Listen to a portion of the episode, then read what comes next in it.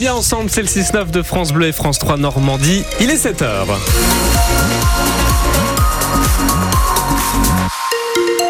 Lors de vos infos avec euh, Jean-Baptiste Marie, bonjour. Bonjour Jason, bonjour à toutes et tous. Euh, Sur la route, euh, il y a, ça se passe très bien sur le périphérique Canet partout ailleurs. Également, qu'en est- qu'en est-il du temps, Jean-Baptiste? Qu'en est-il du temps? Eh bien, c'est un ciel partagé entre nuages et éclaircis pour aujourd'hui.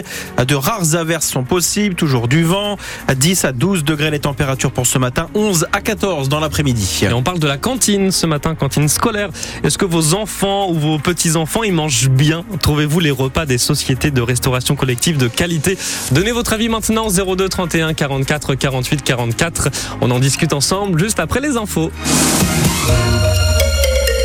C'est sans doute la première chose que vous ferez en arrivant à l'école ce matin avec vos enfants. Regardez le menu de la cantine. Et oui, quelle euh, réjouissance pour le déjeuner. Parfois, ce n'est pas une partie de plaisir, à en croire des parents d'élèves de Clessy dans le Calvados. Ils réclament le retour d'un cuisinier, d'une cuisinière dans l'école, comme c'était le cas jusqu'en 2019, et le départ en retraite de la cantinière. Depuis, c'est la communauté de communes qui gère les repas via une entreprise de restauration collective. Et ça ne convient pas à Charlotte Gélins. Elle est parent d'élèves et membre de l'association spécialement créée Les Enfants à table. Ce qu'on voudrait euh, remettre en place, c'est avoir les odeurs qui ouvrent l'appétit, avoir l'échange avec une personne justement en charge de la restauration. Les enfants peuvent euh, échanger avec elle sur euh, la provenance des produits en disant bah tiens c'est pas loin, regardez ça, ça peut se cuisiner comme ça. Tous les échanges qu'ici en fait on n'a plus du tout puisque les plats arrivent froids, ils sont juste réchauffés et servis aux enfants. Et en fait pour nous c'est aussi un apprentissage au goût pour que les enfants comprennent que c'est pas juste du réchauffé ce qu'ils mangent en fait, c'est des vrais produits Si en plus on peut euh, leur expliquer d'où ça vient, je pense qu'il y a vraiment quelque chose à faire autour euh, des odeurs, autour euh, de l'échange. Non seulement faire quelque chose de local, mais c'est surtout revenir aux fondamentaux en fait, à ce qui a du sens. C'est ce qu'on a beaucoup dit, et c'est redonner du sens à la cantine de nos enfants. La communauté de communes Saint-Gall Suisse normande envisage de créer une cuisine centrale pour confectionner les repas des quelques 2000 élèves qui mangent à la cantine dans les écoles dont la collectivité a la charge. Après un mois d'attente et une crise ouverte par François Bayrou, Emmanuel Macron et Gabriel Attal ont fini par nommer hier soir la deuxième moitié du gouvernement. Oui, 20 ministres euh, délégués et secrétaires d'État, dont une poignée seulement de nouvelles têtes, dont Nicole Belloubet à l'éducation nationale à la place d'Amélie Oudéa Castera, affaiblie par des semaines de polémiques pour avoir critiqué d'emblée euh, l'école publique.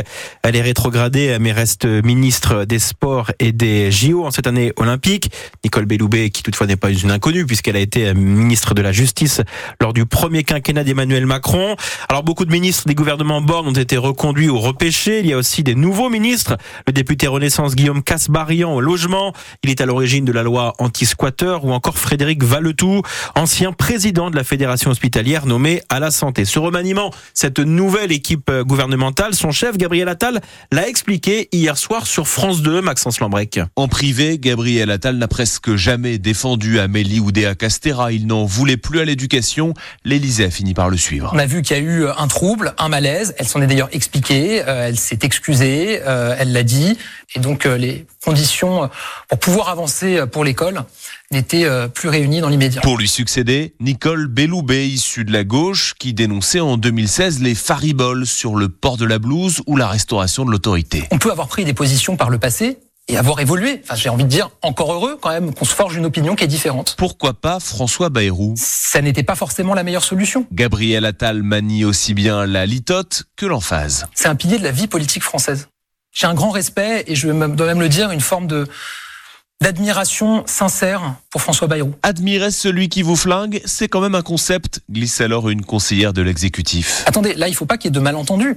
Qu'on ait un désaccord sur une partie de la ligne suivie dans un ministère. Enfin, c'est sain aussi dans une majorité qu'on puisse avoir des points sur lesquels on n'est pas totalement aligné. Cette phrase, il risque de la répéter souvent, une majorité pas totalement alignée, il fait ici preuve de lucidité. Et on reparlera de ce remaniement sur France Bleu Normandie et France 3 avec le député Renaissance de Caen, Fabrice Le Vigoureux. Il sera notre invité tout à l'heure à 8h15. Une nouvelle équipe gouvernementale qu'a commenté depuis la Normandie l'ancienne titulaire du poste à l'hôtel de Matignon. Elisabeth Borne a fait son retour en politique hier à Condé-sur-Noireau, commune de sa circonscription, le député du Calvados, ce que l'ancienne première ministre d'Emmanuel Macron est désormais. Ce n'est pas simple de faire un gouvernement, a notamment euh, déclaré celle qui entend euh, désormais être à 100% investi dans son mandat de parlementaire. On l'entendra dans le journal de 7h30. Il est 7h05 en sport. En football, le FC Rouen a créé l'exploit hier en éliminant l'AS Monaco. Et oui, le club de foot euh, normand s'est qualifié pour les de finale en évinçant de la compétition les jours de la principauté. Éliminé au tir au but à l'issue d'un match nul, un but partout au stade Robert Diochon. Rouen accueillera Valenciennes, une équipe de Ligue 2 au prochain tour. Quant aux autres matchs décidés par le tirage au sort, Paris affrontera Nice, Lyon accueillera Strasbourg et le Puy-en-Velay, club de 4 division, recevra le Stade Rennais. Ces rencontres se joueront les 27 et 28 février prochains. En basketball, c'est le choc de l'avant-dernière journée de National 1 pour la première phase de la saison. Le camp basket Calvados 3e reçoit le deuxième Saint-Vallier. Le match se joue une fois de plus à guichet fermé au Palais des Sports Camp la Mer. Coup d'envoi à 20h. La deuxième édition du Tour de Normandie féminin officiellement présentée hier soir. Et oui, elle aura lieu cette deuxième édition dans un petit peu plus d'un mois, du 14 au 17 mars prochain, au départ de Bagnoles de l'Orne, pour une arrivée comme d'habitude, comme chaque année à Caen. 22 équipes de cyclistes, les meilleurs du monde seront au départ.